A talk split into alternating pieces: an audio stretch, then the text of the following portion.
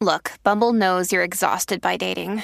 All the must not take yourself too seriously and 6 1 since that matters. And what do I even say other than hey? well, that's why they're introducing an all new Bumble with exciting features to make compatibility easier, starting the chat better, and dating safer. They've changed, so you don't have to. Download the new Bumble now.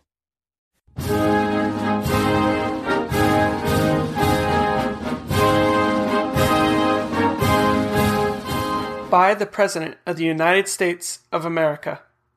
A proclamation.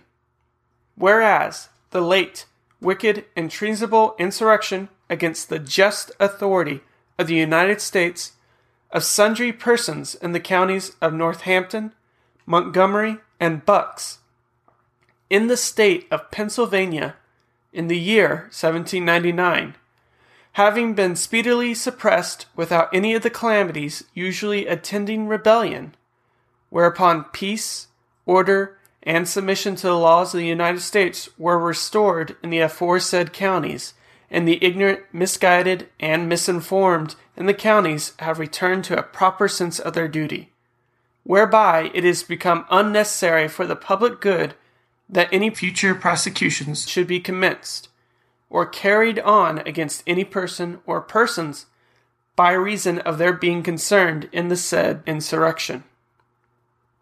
Wherefore be it known that I, John Adams, President of the United States of America, have granted, and by these presents do grant, a full, free, and absolute pardon to all and every person or persons concerned in the said insurrection accepting as hereinafter accepted of all treasons, misprisions of treason, felonies, misdemeanors, and other crimes by them respectively done or committed against the United States in either of the said counties before the twelfth day of March, in the year 1799, excepting and excluding therefrom every person who now standeth indicted or convicted of any treason, misprision of treason, or other offense against the United States, whereby remedying and releasing unto all persons, except as before accepted, all pains and penalties incurred or supposed to be incurred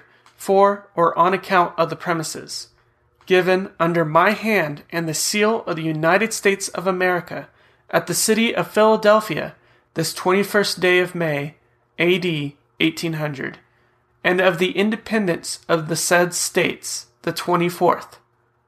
John Adams.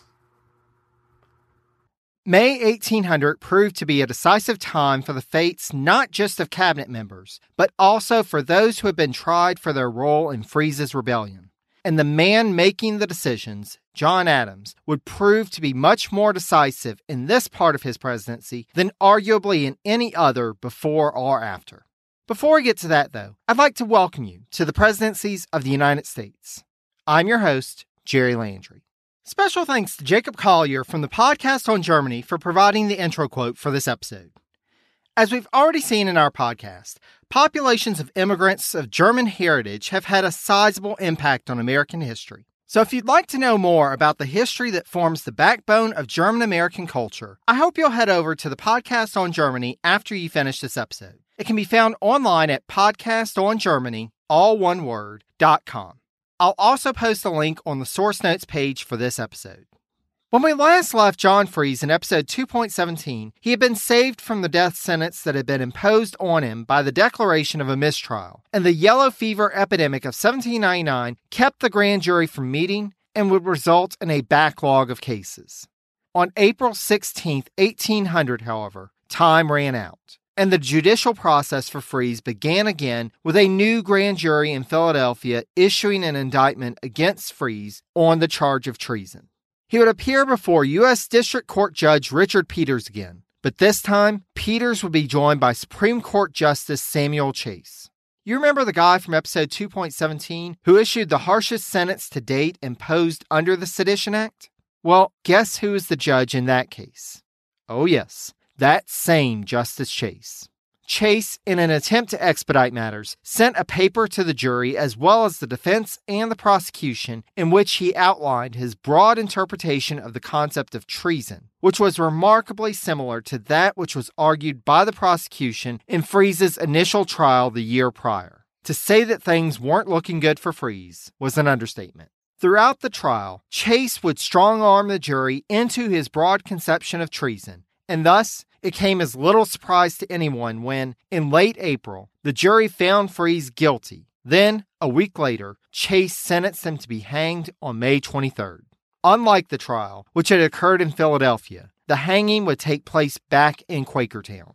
It was very clear that Fries was being made an example to anyone who would dare to rebel against the federal government. However, Fries wasn't the only one.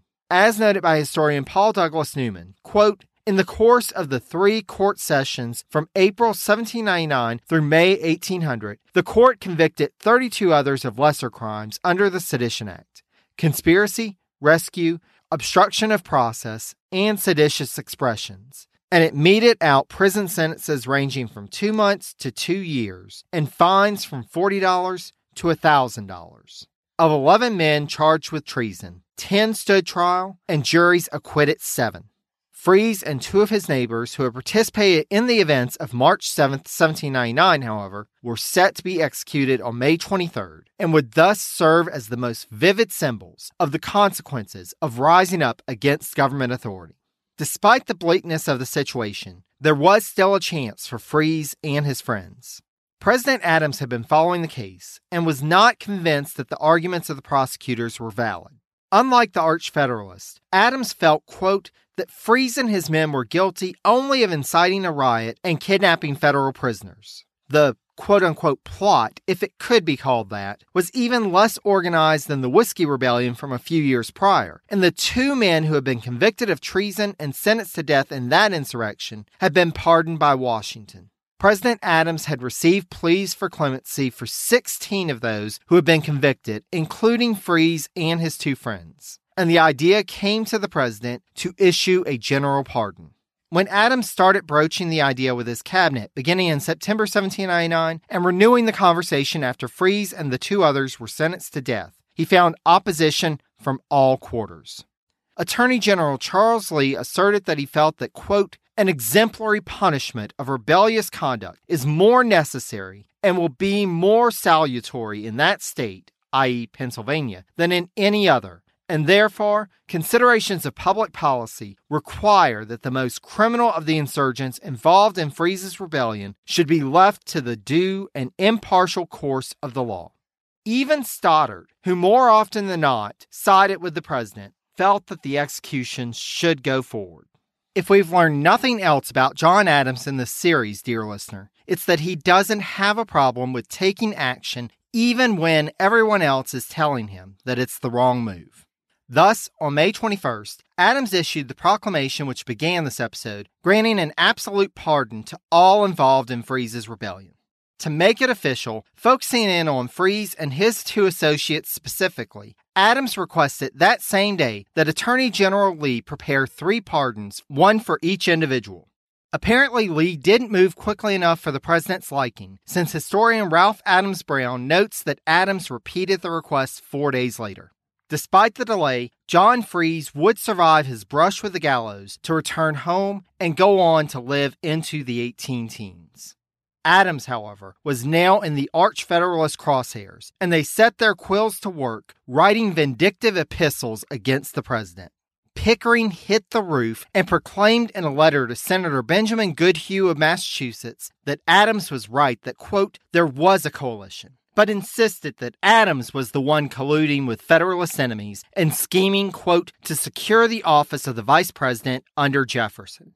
Pickering then wrote a couple of days later to U.S. Minister to Spain David Humphreys that, quote, the cause of federalism, which we consider to be the cause of our country, will be as little or as less in jeopardy under Mr. Jefferson than under Mr. Adams. But we shall all strive to place General Pinckney in the chair. The president pro tem of the Senate, Uriah Tracy of Connecticut, wrote to James McHenry that, quote, undue mercy to villains is cruelty to all the good and virtuous. Our people in this state are perfectly astonished. I am fatigued and mortified that our government, which was weak at best, would withhold any of its strength at a time when all its energies should be doubled. In a time when, as we saw last episode, Adams seemed to be making calculated political moves, one has to wonder whether these pardons were yet another of those. As noted in episode 2.11, though the Kirchenleute of southeast Pennsylvania tended to be Democratic Republican, there was also Federalist support in the area. And as noted in episode 2.13, John Fries himself had been a Federalist up until he became a leader in the resistance to the property tax.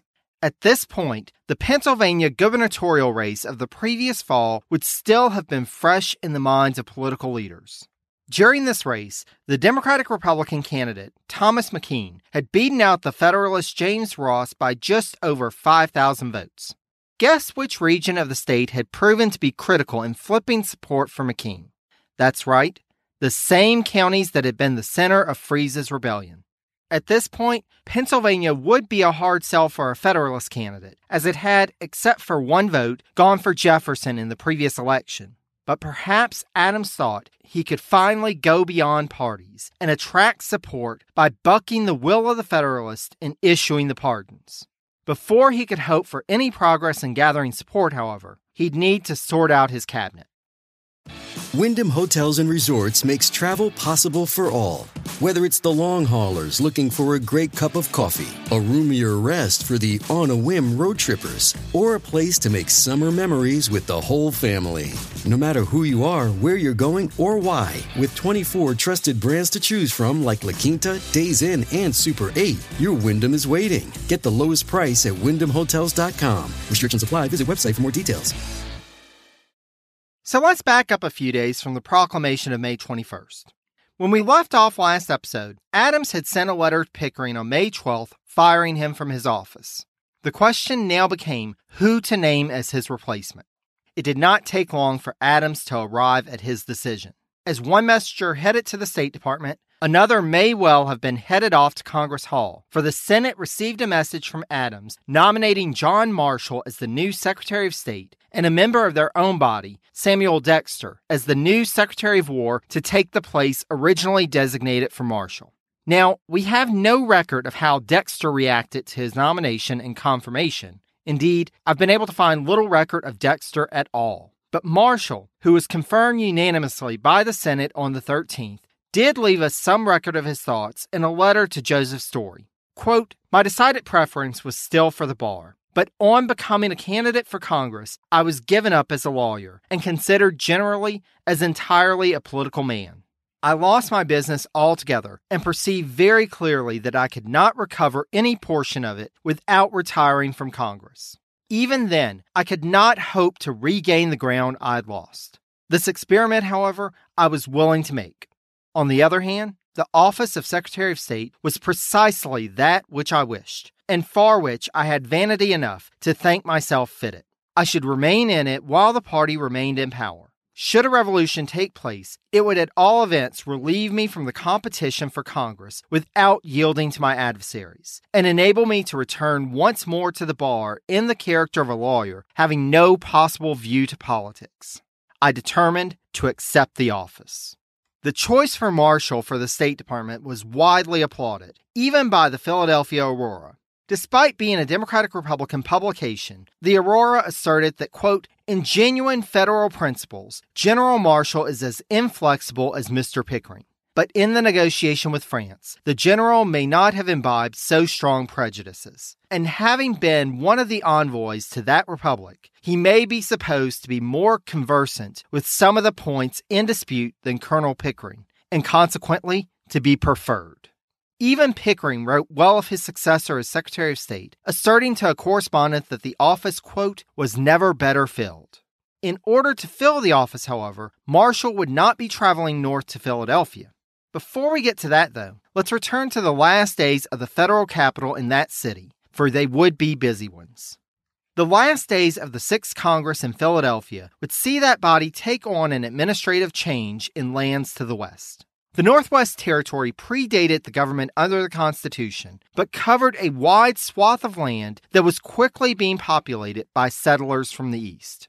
While Federalists were concerned over the creation of new states in the West, it was clear that the territorial administrative apparatus as it now stood was not sufficient. Thus, on May 7th, Adams signed into law a bill to divide the Northwest Territory and establish the western section of the territory as the Indiana Territory. On the same day that Adams nominated Marshall as Secretary of State, he also nominated William Henry Harrison, then serving as territorial delegate to Congress from the Northwest Territory, as the new governor of the Indiana Territory. If that name sounds familiar, dear listener, it's because it should. It's not Harrison's first mention in this podcast, nor will it be the last. Trials and convictions under the Sedition Act continued, including one of a relative newcomer to the United States, Thomas Cooper. Cooper was originally from England and had ventured across the Atlantic to make his home in Pennsylvania in 1794. As Adams was assuming office, Cooper was getting more involved in politics and became editor of the Northumberland Gazette, an instrument which he used to criticize the new president as a quote, power mad despot.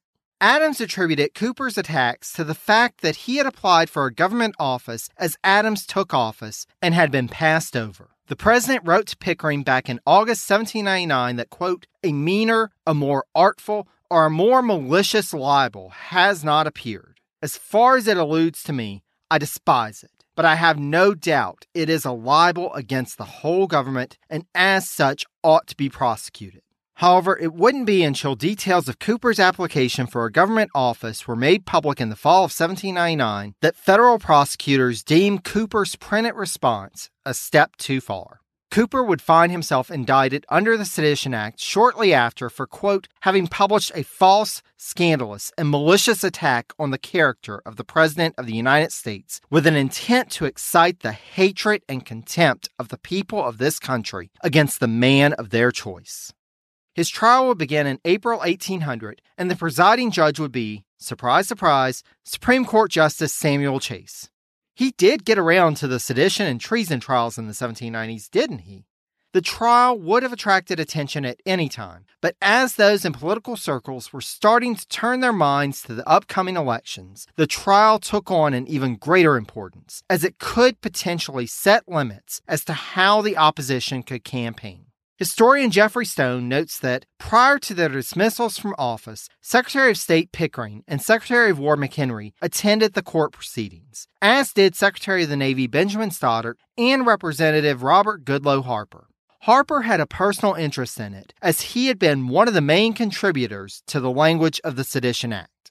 Cooper would serve as his own defense attorney and would argue before the court that, in light of the state of politics in the U.S. at the time, not only was his essay not written, quote, from any motives of revenge against Adams, nor did it contain any falsehoods that, quote, truth will not justify, but that he felt that he may not be able to get a fair trial in a court presided over by a Federalist judge, as, quote, there cannot but be a bias of the partisans of the one side against the principles and doctrines inculcated by the other. Chase proved Cooper's concerns about whether he would receive a fair trial to be valid when, in his charge to the jury, quote, Chase went through the handbill published by Cooper line by line to explain to the jury why it violated the Sedition Act. Further, he explained to them that the onus of proof was on Cooper, and that, quote, if he asserts three things and proves but one, he fails. And if he proves but two, he fails in his defense, for he must prove the whole of his assertions to be true.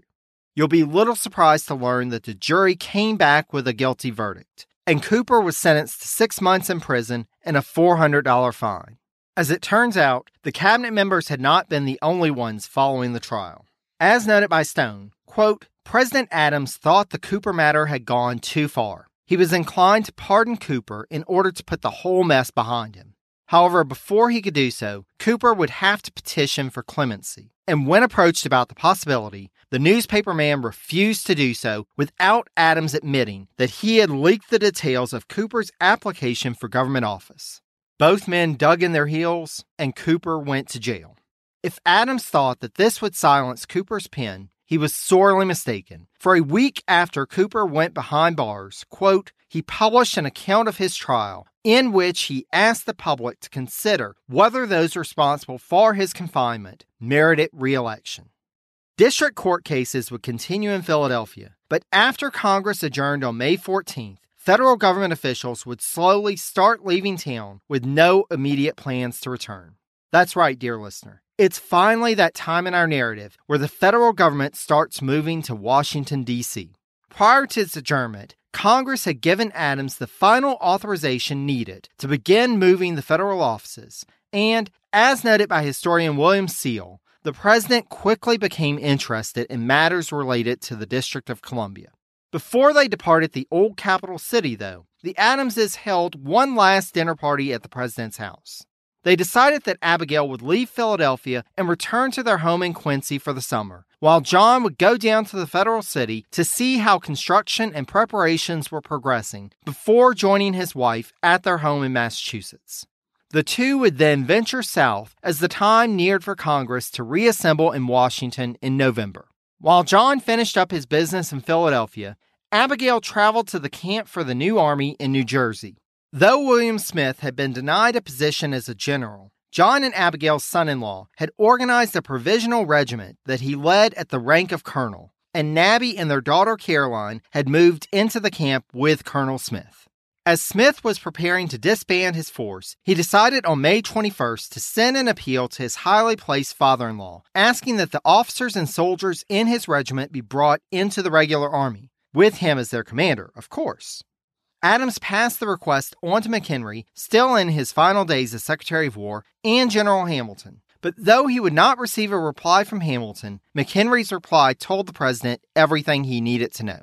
While focusing on outlining the technical and legal difficulties of folding this regiment into the Army without direct congressional approval of such a move, there's an undercurrent in the letter of how the move would play out politically. Thus, Adams wrote back to Smith on the 26th that, quote, it would be highly improper in me and therefore impossible to adopt your project. Abigail, meanwhile, used the opportunity of her visit to the army camp to try to convince the Smiths, or at the very least Nabby, to join her in Quincy. She would then proceed on to visit her son Charles and his family. While Charles was at least present with his family at this point, it doesn't seem that any of the problems that we discussed back in episode 2.17, his financial woes, alcoholism, and infidelity, had gotten any better in the past few months. Thus, Abigail decided to bring Charles's oldest daughter, Susan, with her back to Quincy. Like her husband would do in the federal city, returning home meant that Abigail would be inspecting construction work and would find that, quote, the addition to their house was progressing, but not so fast as she wished. We'll leave the First Lady there for the moment and return back to Philadelphia to see President Adams and his private secretary, William Smith Shaw, board a coach, quote, with a new coachman and two smart footmen, and depart that city southward bound. As noted by historian Page Smith, Adams, quote, made his way over incredibly rutted roads, delayed by enthusiastic demonstrations of affection and respect. Everywhere people turned out shopkeepers and farmers, lawyers, merchants, tavern keepers, mothers with babies in their arms, pretty girls, and apprentice boys. The president and his party were, quote, met at the District of Columbia borderline by a company of citizens on horseback and escorted to the Union Tavern in Alexandria, where Adams was greeted with a salute fired by the militia of the city and a company of Marines imported from Baltimore. He would receive a warm greeting from the people of Georgetown on May 31st before entering the capital of Washington, D.C. the following day. Again from Page Smith, quote, the city looked raw and unfinished. There were no paved streets and few private houses, but the president found the public buildings in a much greater forwardness than he expected. At this point, the president's mansion was on track to be ready when the Adamses arrived that fall to take up residence, and one wing of the new Capitol building was nearly complete. The trip to Washington would give the president the opportunity to meet with his new Secretary of State, John Marshall, and Secretary of War, Samuel Dexter, as Adams and Shaw would lodge with the two at Tunnicliff City Hotel. Adams would also travel across the Potomac River to visit Attorney General Charles Lee at his home in Alexandria.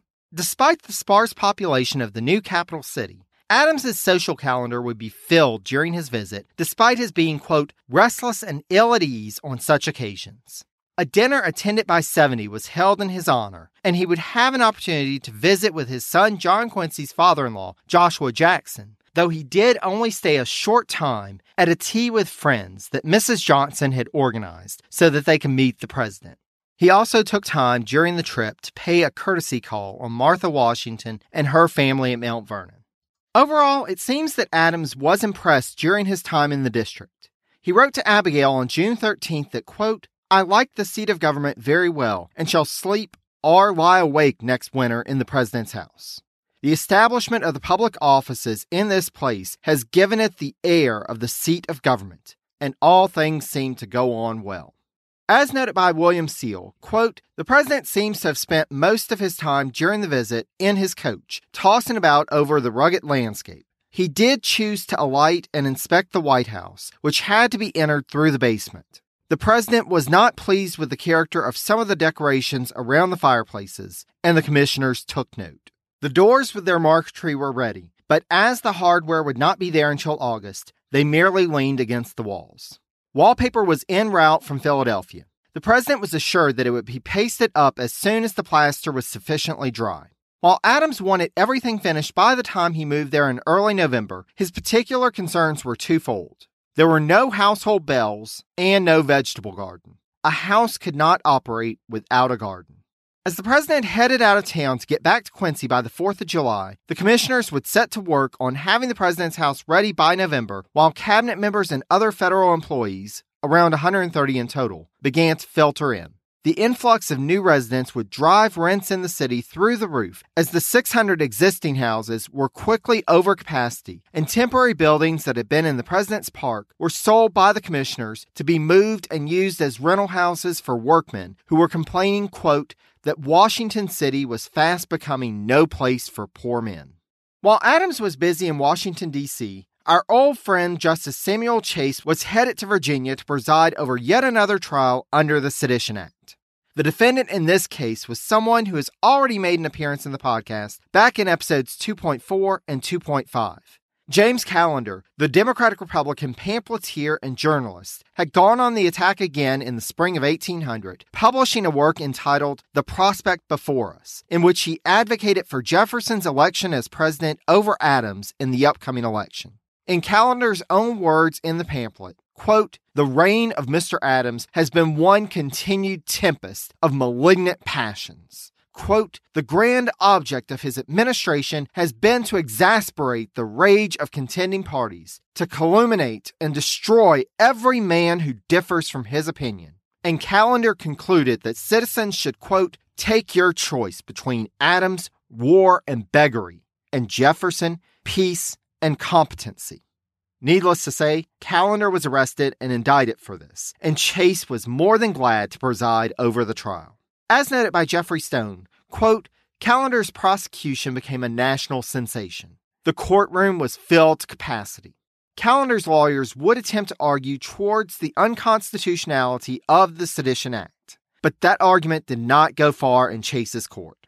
Instead, Chase, quote, reaffirmed his decision in the prosecution of Thomas Cooper. Chase then denied a motion for a continuance, as well as the argument by the defense, quote, that the Sedition Act should be construed to apply only to false statements of fact and not to statements of political opinion. Again, as described by Stone, quote, throughout the proceedings, Justice Chase was intemperate, rude, partial, and contemptuous to Callender's counsel. It's hard to imagine it ending up any other way, but the jury came back and found Callender guilty and Chase sentenced him to a $200 fine and nine months in jail. Rather than dissuading the journalist from his cause, Callender would use the time in jail to complete a second volume of The Prospect Before Us, in which he attacked not only Adams, but also Chase. According to Stone, Chase wrote a reply to Callender's attacks on him, in which he asserted, quote, that he planned to beat him, i.e., Callender, after his release from prison, to which Callender vowed, in case of attack, I'll shoot him.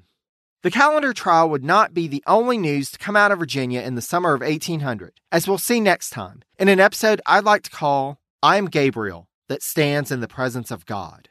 Before we part ways, though, I'd like to thank Jacob Collier of the podcast on Germany again for providing the intro quote for this episode.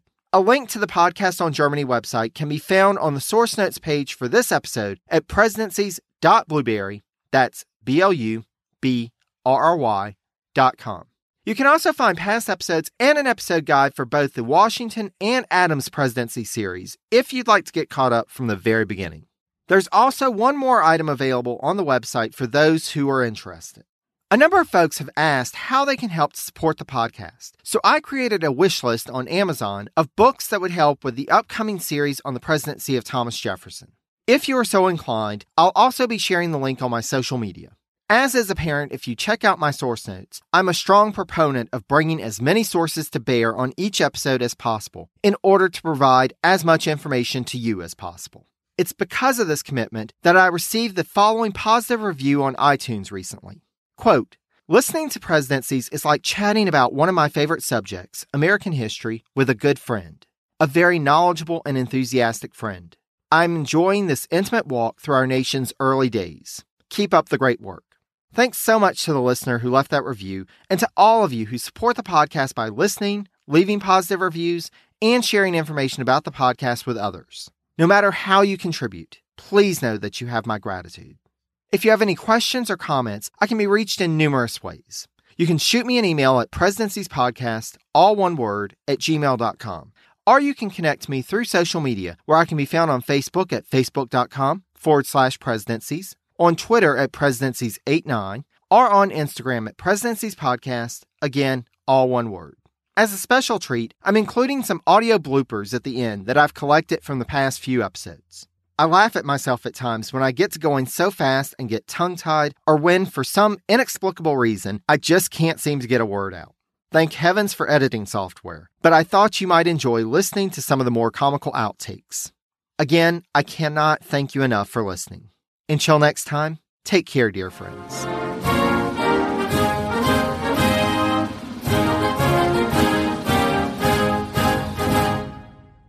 As Niemsevents vote as Niemsevents wrote, as Niemsevents wrote, as Niemsevents wrote, as Niemsevents wrote, yeah, hmm, hmm. this was the reason why Adams ended up with Jefferson as as Pickering then wrote a couple of days later to U.S. Minister to Spain to U.S. Minister and the and the and the judicial pro and the much ink in newspapers of the time was spent on debating whether the nation should was spent on debating whether the nation should, should was spent on debating whether the nation should, should was spent on debating whether the nation should sh, should support should support should support should support was spent on debating whether the nation should, should, should The Korean War has sadly been known as the Forgotten War, but half a century earlier, the United States was locked in a bloody conflict in Asia that's been all but erased from the history books. Hi, I'm Alex Hasty, the host of Ohio versus the World, an American history podcast on the Evergreen Podcast Network. In our newest episode, we speak to experts about the Philippine American War, America's first Asian counterinsurgency conflict. The heroes, the villains, We'll discuss President McKinley, Admiral Dewey, the vicious brutality of the fighting, and the scandals and war crimes that nearly sunk Theodore Roosevelt's presidency. Check out our show, Ohio versus the World, on the Evergreen Podcast Network for our new episode about America's most forgotten war. Now back to the show.